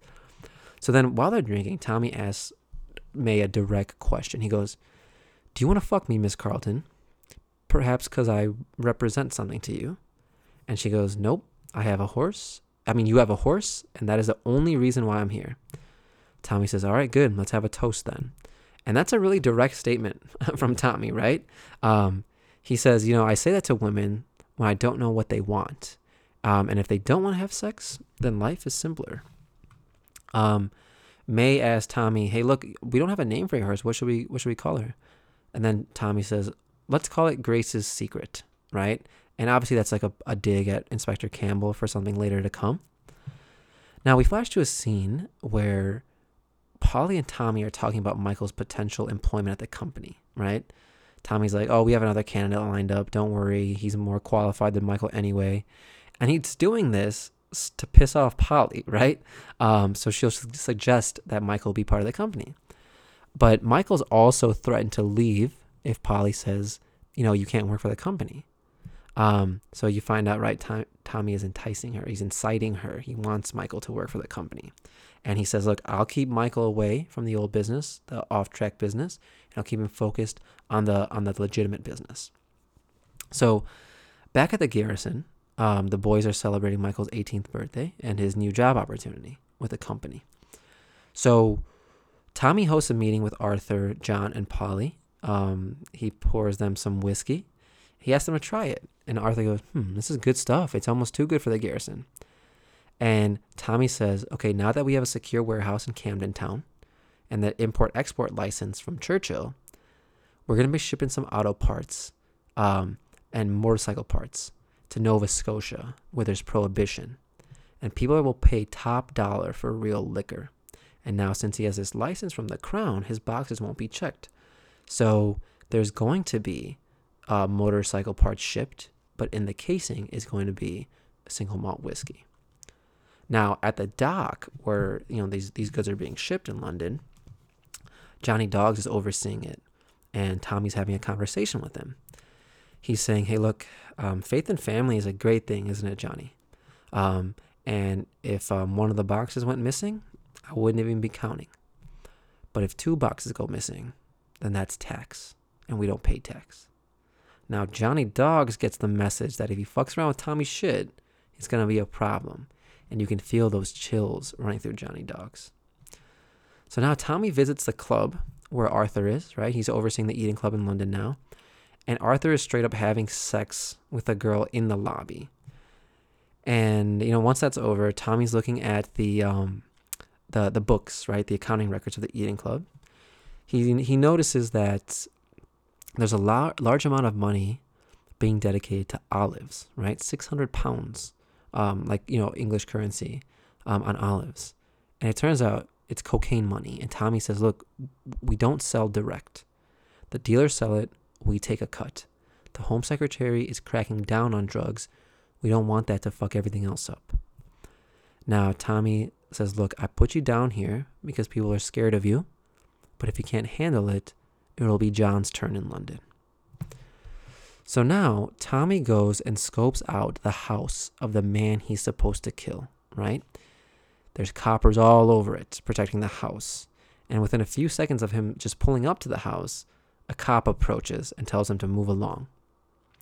Then Tommy goes to visit Ada, and a man actually opens the door, and you can tell that Tommy's pissed. He's wondering who this man is. Now you find out that the man is gay, and then Tommy's apologetic, shakes the man's hand, right? No animosity towards homosexuals.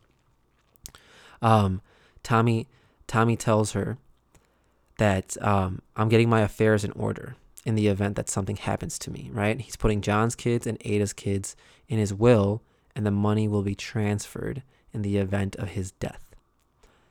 Now back at the at the distillery, Sabini shows up looking for a parlay, right? Um, Sabini's asking all these questions about if Alfie knew they were going to take over the Eden Club and the different racetracks they took over. But Alfie's just interested in why Sabini's there, right? He has the upper hand. Now, Alfie says, you know, all the time you were talking about dirty fucking Jews and dirty kikes and making all these terrible jokes about the Jewish people. And Alfie says, you know, not one of my bookies got to go to the Epsom races. Sabini always kept them out. Now, Sabini says he's sorry about the Jew thing. And you can tell it's very tough for Sabini to, to say sorry. Now they're making a truce. You know, Alfie's bookies can go back to work the Epsom races. They're coming to a compromise. They're discussing the border between the Jews and the Italians being extended um, in the Jews' favor. But in any case, the final thing they write down is peace between the Jews and the Italians and war against the Gypsies. Now you can tell this is a theme of Alfie Solomons. He's not loyal to anyone, right? He's very um, maniacal, very conniving. Now we flash to a scene where Tommy's headed over to May Carleton's house to check out the horse. And she has a dope ass estate. Um, it's crazy bougie. Um, and he stops for a second before he pulls up and is like, God damn. So he comes in and he's taking in the elegance of the manor. And Tommy and May are discussing the horse, reading the progress report. And May is constantly making sure that Tommy's glass is full, right? Asking if he needs something to eat. Um, but Tommy does this interesting little thing here. He asks May if she has engine oil because he says the car is going to need some engine oil before I go back. And then May starts finding all these reasons for him to stay, right? And Tommy's doing everything um to but but explicitly making her say um that she wants him to stay, right? He's like, "You have motor oil and I have a car." But it, you you are you, you know you kind of like are you saying you want me to stay? So anyway, she starts crying, and he, he realizes he was being a dick. And then he goes, "Look, I'll stay in your guest wing, but in the middle of the night, I'm gonna come to you and come to your room and not even make the slightest of sounds." She goes, "The chambermaids are gonna listen in. If they know a, a man is in the house, they will listen." And Tommy goes, "Well, let them listen." Um, showing you that right, there's freedom in not caring about what what others think. She owns the house. Those maids work for her. Why why the fuck does she need to be like scared about what they think? So anyway, we flash to a scene where Isaiah and uh, Michael are in the office, and Isaiah is trying to convince Michael to go have a drink with him. He's like, dude, the BSA secretaries they go out on their own now, right? Which is you know before a man had to accompany a woman, women didn't have many rights. So they go to the Marquis pub, and right away they start getting eyed. One man gets up, he goes, Look, dude, I don't drink with blacks. And he starts fucking with Isaiah right away. And Isaiah's not to back down. He gets in this guy's face, um, and the guy's being a dick. So he throw the guy throws a punch at Isaiah, and Michael gets hit. And right away, the bartender is super scared. He's like, That's Polly Shelby's son. Are you fucking mental? And immediately, as soon as they hear that, they back off. They're like, I'm sorry, sir. I'm sorry. I'm sorry. So, you know, after that interaction, the two of them go, they go to the garrison and they see Arthur and John. And Arthur goes, Look, have you guys been fighting? And Michael tells him the story of what happened, not knowing what's about to happen. So as soon as that happens, John and Arthur get up and they head over to the Marquis. And they, they essentially, you know, they burn it down. They take care of those guys who fought with uh, Michael and Isaiah. And essentially, they can't really let people start fucking with them, right? They can't show any weakness. Now, it's the end of the episode, and May is nervously walking around her room back at the manor and Tommy enters, and right away they start going at it. And all the while, Arthur and John are burning down the Marquis pub. They're pouring gas everywhere, taking the money out of the register. And there's one last scene at the end of episode four. So Tommy approaches Inspector Campbell at a meeting place, an empty church. Inspector Campbell says the date at which you have to kill this man has been set. Tommy goes, Look, there's coppers all over the house. I can't do anything. And then Tommy goes, What if a copper gets killed? And Inspector Campbell says, I give you my word that nothing will happen to you. And Tommy clearly doesn't trust Inspector Campbell's word. Now, Tommy tells Inspector Campbell, he goes, Look, I've been settling my affairs in the event of my death. And he looks to Inspector Campbell directly in the eye and he goes, um, If I die, like you will die. know that. And that puts a little bit of tension, seriousness into Inspector Campbell's tone of sarcasm, right? Tommy goes back to his office and he makes a call to London. Um, he's calling Grace because she's staying there. Now, a man picks up and he immediately hangs up. But you look, you pan over to Grace's face and she knows that it might be Tommy. And the episode ends. Alrighty. Two more episodes here. So we go to episode five. Now, the start of episode five um, kicks off with Alfred bringing a goat into his distillery, right? Probably for sacrificing during Passover. And Sabini is with his men in his restaurant. They're they're having a little ice cream. He drops a glass bowl on the ground and says, "For luck." Um, and they're all like, you know, they're polishing their guns off. They're you know loading up, ready to go. Now Arthur and Billy Kitchen they show up to Alfie's distillery. Inspector Campbell and Moss, they're outside of Polly's house waiting as well. Now, back at the distillery, Alfie is explaining what Passover is all about. And Billy Kitchen notices that the doors are being locked and says, Dude, something's not right. And Arthur and Alfie both calm Billy down. Now, Alfie continues his story. You know, he talks about pharaohs and how they oppressed the Jewish people. He talks about Seder, um, when the Jewish angels came down and decided that you know oppression can no longer be tolerated. Um, and then he goes, in order for the Jewish people to make it right with God to kill a king, they had to carry out the Korban Pesach, and that's the sacrificing of the Passover goat. Now this year, Alfie says we named the goat, and Arthur goes, well, what'd you name it? And he says, I named it Tommy Shelby. And Arthur jumps up, someone restrains him, someone shoots Billy Kitchen right in the head. Um, and there's a bunch of bullshit going on. At the same time, all of Sabini's men storm the Eden Club.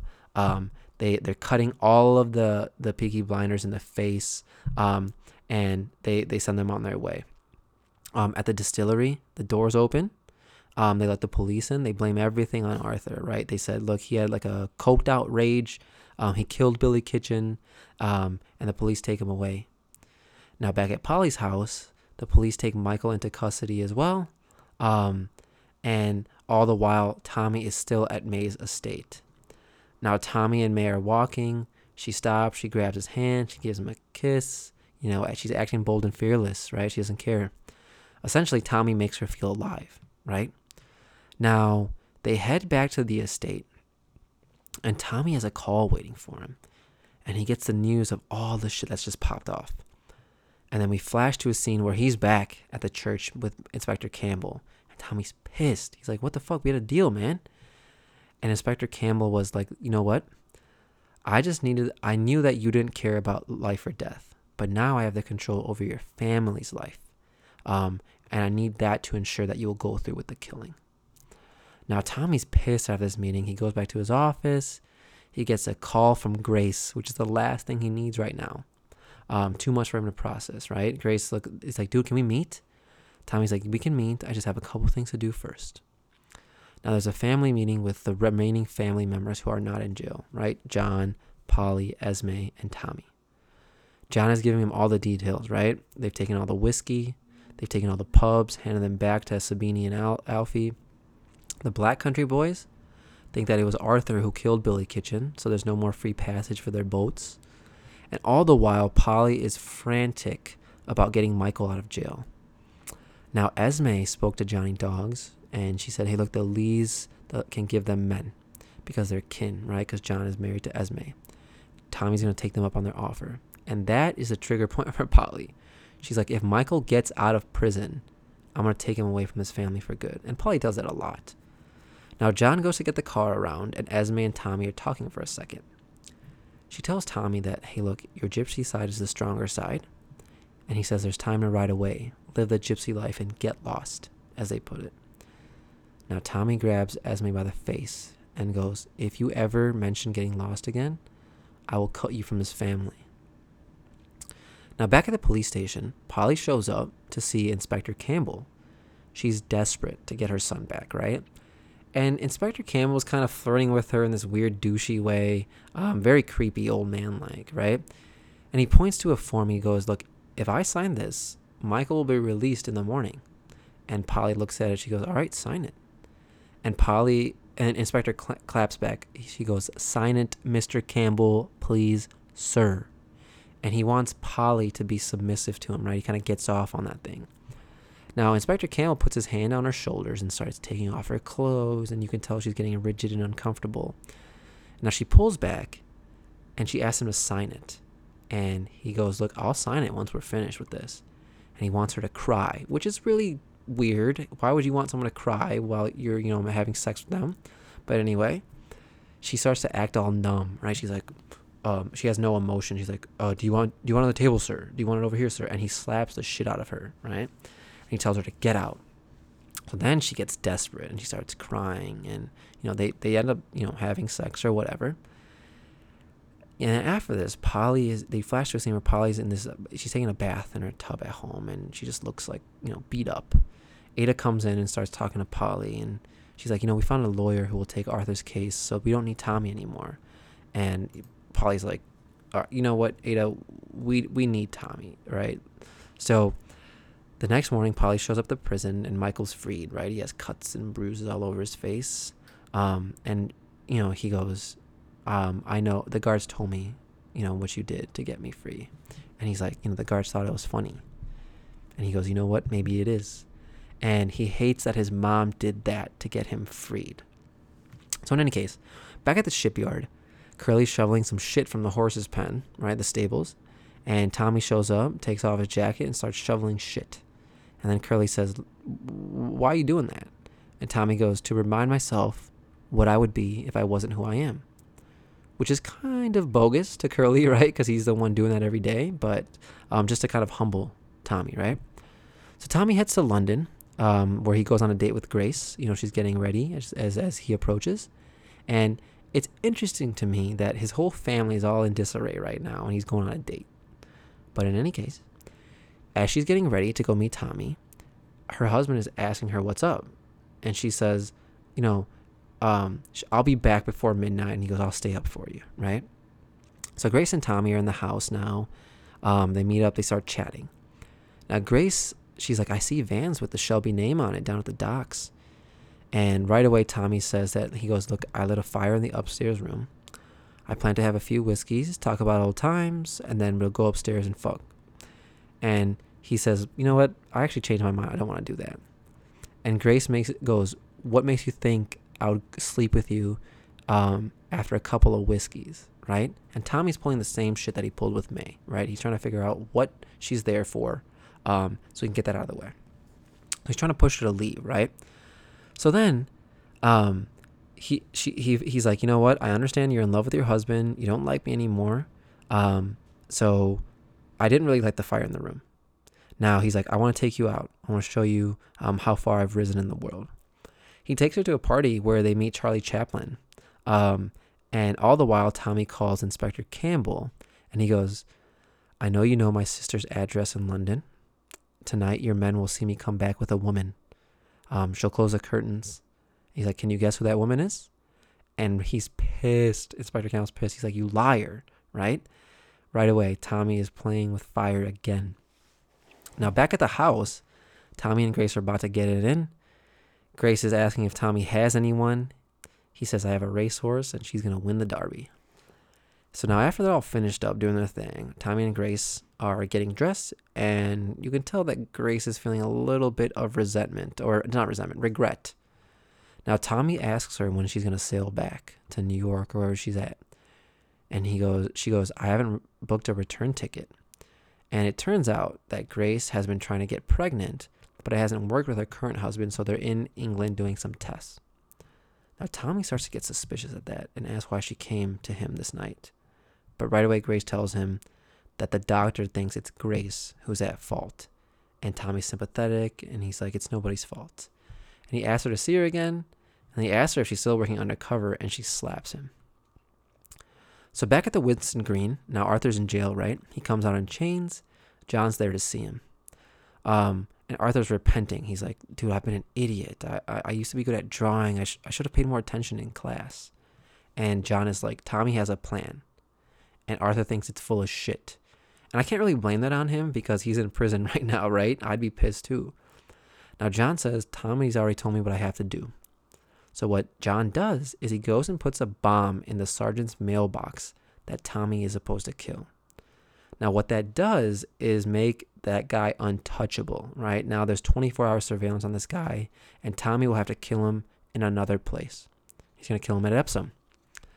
So uh, Tommy heads back over to May's estate, and you can tell she's fallen for him at this point. She's really excited to see him. And Tommy goes, Look, we, we can't do this anymore. Can't go further. And she's immediately like, Why? And he goes, There's someone. And I'm assuming he means Grace.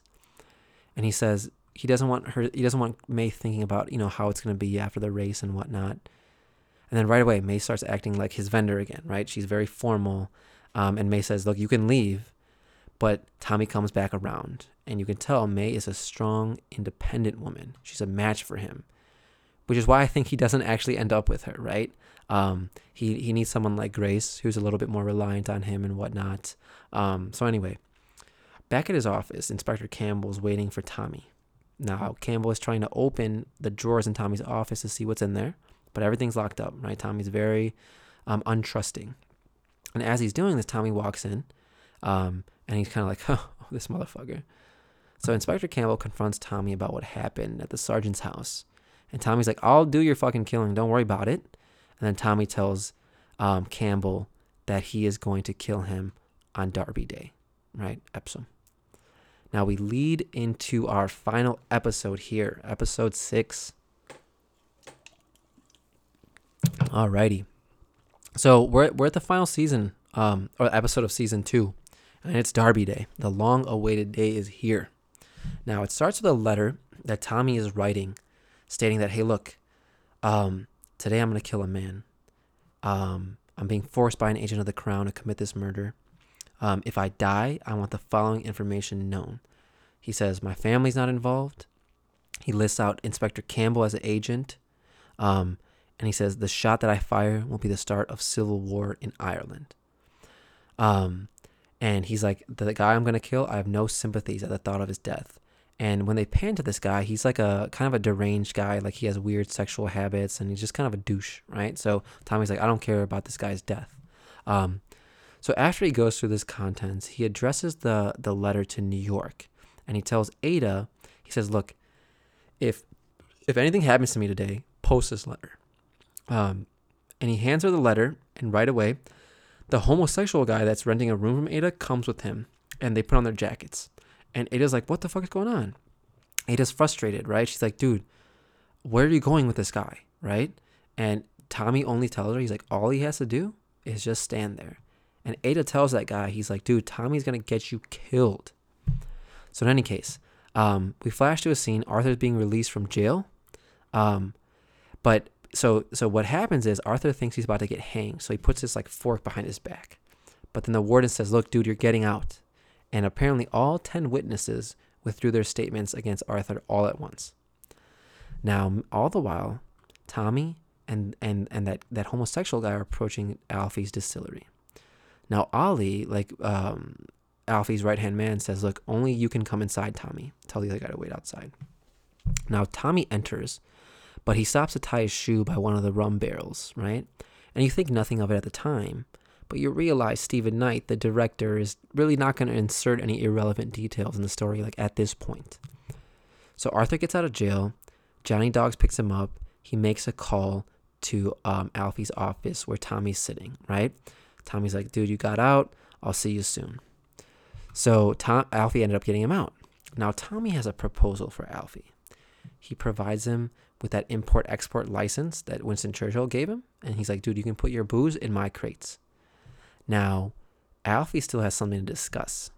So the contract that Tommy and Alfie agreed upon says that 20% of the take goes to Alfie. But Alfie has another contract written up that says 100% of the business will go to Alfie. And Tommy's like, that's funny. Now, at the same time, Ollie points a gun at Tommy, insinuating that, look, if you don't agree, Tommy, I'm about to shoot you.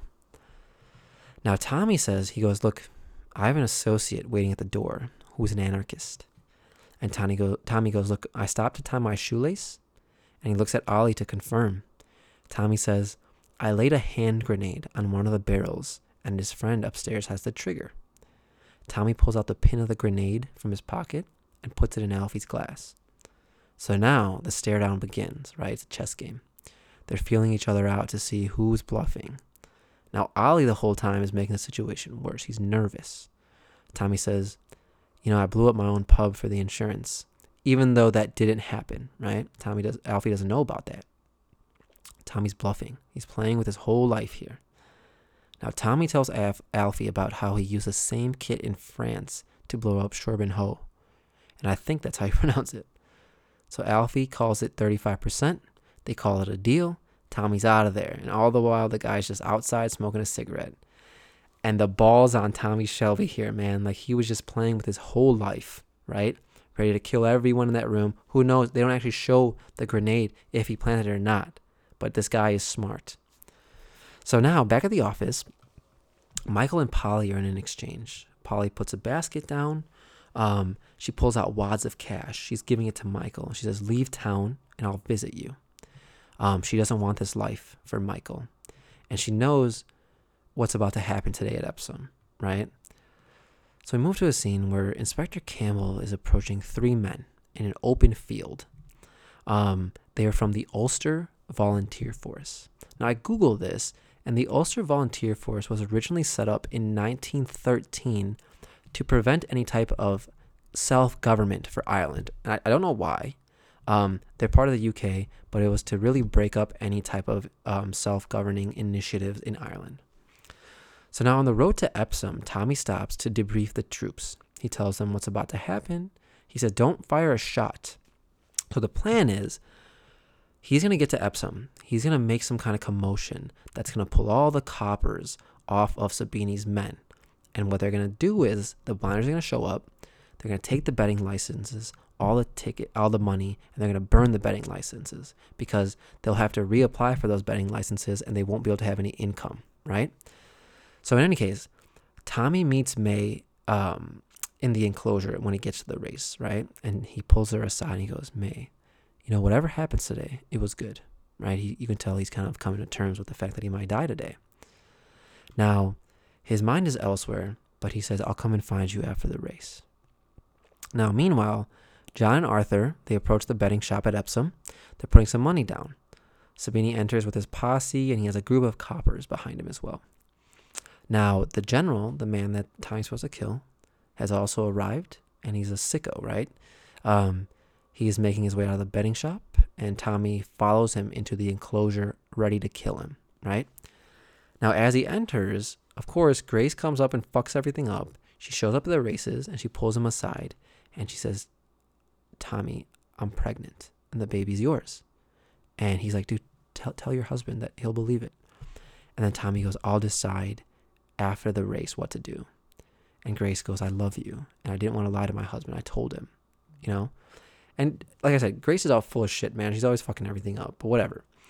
Um, so Tommy needs a new plan now because his moment got away from him, right? When Grace showed up. Now, what he he he gets Lizzie, right?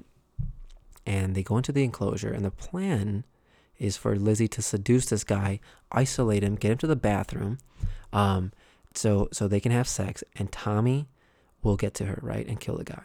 Now Tommy promised her she wouldn't have to do this kind of work anymore when she became secretary, and you can tell she loves Tommy too, but Tommy's mind is elsewhere. It's on the moment, right? Just like it always is. Now back on the tracks, the blinders are waiting for the coppers to leave, right? For this commotion that Tommy's supposed to cause um, that's going to cause the, the, the, the policeman to leave. Now Lizzie gets the man to bite, right? And he and she fo- and he follows her to the latrines. Now back at the bar, it's time for the races, and everyone disperses, and there's just two men left. There's Inspector Campbell and Tommy Shelby.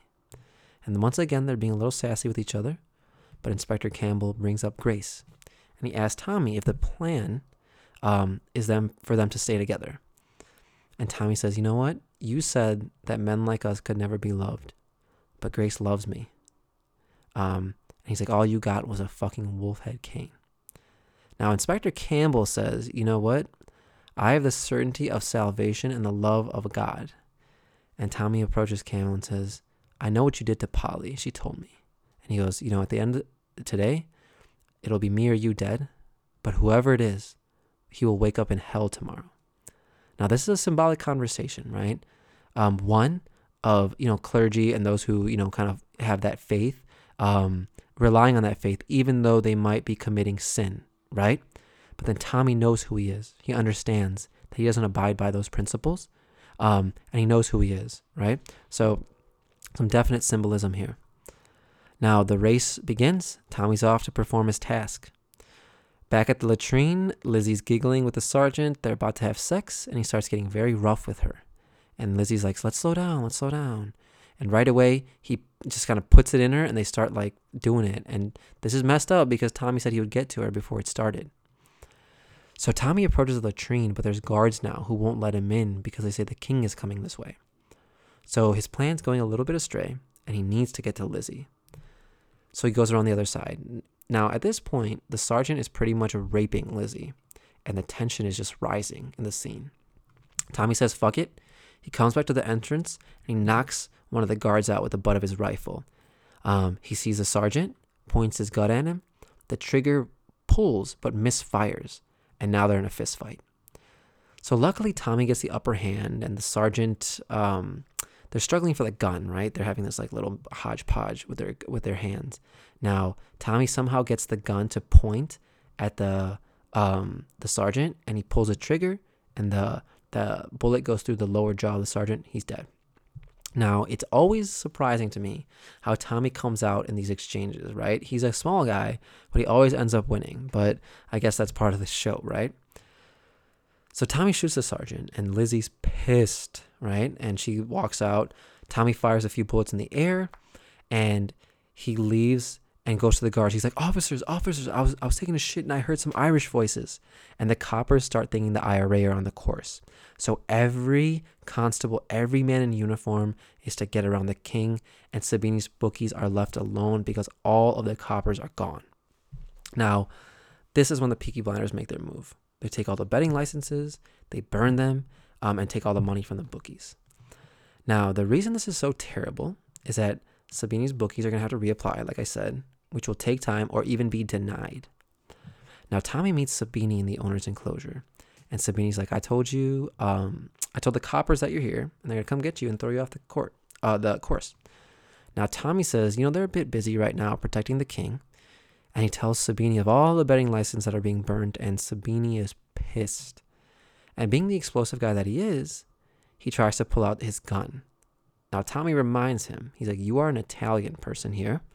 If you pull out the gun, you are the king's assassin. So Sabini calms down. Um, but, you know, a few coppers come in, they take Tommy away. And you find out that these coppers are actually the Ulster Volunteer Force. They're just dressed as cops. Now they take Tommy in this um, van, they take him away. All the while, Grace is waiting for Tommy at the bar. May shows up with her nice red dress on. May knows right away that Grace is waiting for Tommy as well, and she introduces herself. And they have some lady, you know, cattiness going on, whatever. And May is acting like she knows Tommy's plans for the future. And then Grace goes, There's business, and then there's love. And May goes, Is there really with Tommy Shelby? And then Grace goes, What do you want from Tommy? And May says, I want the same thing that you want. I want to feel alive. Now, all the while, Inspector Campbell's in the betting shop on the phone with Winston Churchill, and Polly enters the booth. Now, mind you, they are only slightly away from everybody else, and they're still in the middle of this bar. Polly pulls a gun out. She's bringing up all the small details of the time, you know, Campbell took advantage of her. Now, Inspector Campbell doesn't think that Polly's to shoot him in the middle of this this bar. But Polly says, "Hey, look, take a look around. Are there any cops here? They're all around the king, aren't they?" So Campbell starts to like try to talk his way out of it. And he's like, "You know, part of me wanted you during that, and I know you wanted me." And she's crying, you know, like, but he's bullshitting. She fires the shot. She sits him down, and she says the classic phrase, "Don't fuck with the Peaky Blinders." Now, there's some symbolism as she walks out of the booth, right? She's wearing all white with one blood stain on her jacket, right? So I'll just I'll let you guys think about that. Now, a few people find Inspector Campbell. He's shot. He's bent over. Now this motherfucker's dead. Thank God. Now May and Grace are left waiting um, because the Ulster Volunteer Force has taken Tommy, and even Arthur and John are celebrating. um, because now they're the biggest racetrack owners in the country. Um, so all the while, Tommy's in the van and it finally stops. Now they're in a huge field and you can tell there's a hole dug for Tommy where they're going to bury him. Now the plan is to shoot him, bury him in the hole. It's on a farm, right? Somewhere very remote. So Tommy's slowly coming to terms with what's about to happen. He asked the men if they were in France during the war. They all were. So then Tommy asked for a cigarette, you know, enough time to make his peace. Now, what what I find interesting is like, you know, these men die with quote unquote honor. They don't they don't cry, they don't run. And Tommy's reminiscing. He's like, I was so close, man. I nearly had everything. I had a woman that I love. Um, now he made his peace and he's like, let's get it over with. And he says, you know, a, a phrase that I really love. He says, in the bleak midwinter, closes his eyes. But one of the other men shoots the other two men, and Tommy is literally in shock. The man says, Mr. Churchill has a job for you. He'll be in contact. Now get out of the hole and move along. Now think about for a second if you had made peace with your death, right? And at the last minute, you were saved, right? Imagine how I don't, I don't even know what would come over you, right? What type of euphoria would, would take over you, right? So Tommy walks out, and a few yards he falls over and just starts screaming, and I cannot blame him for that. Then Tommy gets back to his office, and Michael's sleeping, and he didn't leave, right? Um, and um, he sits down with Michael. They have a glass of scotch, and he says, "I have some plans for the future." And I'm like, "Motherfucker, you just almost died, and now you already are thinking about how to how to get more. You just became the biggest, almost one of the most richest men in England." PTSD, right at its finest. The last thing he says is that I think I'm getting married, and that ends season two of Peaky Blinders. So I know these are some longer ones, but um, uh, that's what she said. I know these are some longer podcasts, but to anyone who's out there who's a Peaky Blinders fan, feel free to hit me up in the comments. Talk to me about it. I'd love to hop on a podcast with anyone who loves this show. Um, I've watched the seasons hundreds of times. Um, so as you can see, I'm really, really excited about them. I love them. So um, yeah, that's all I got for you guys today. Hope you guys are enjoying the podcast. Feel free to leave me any feedback. And remember, only positivity. Thanks, guys.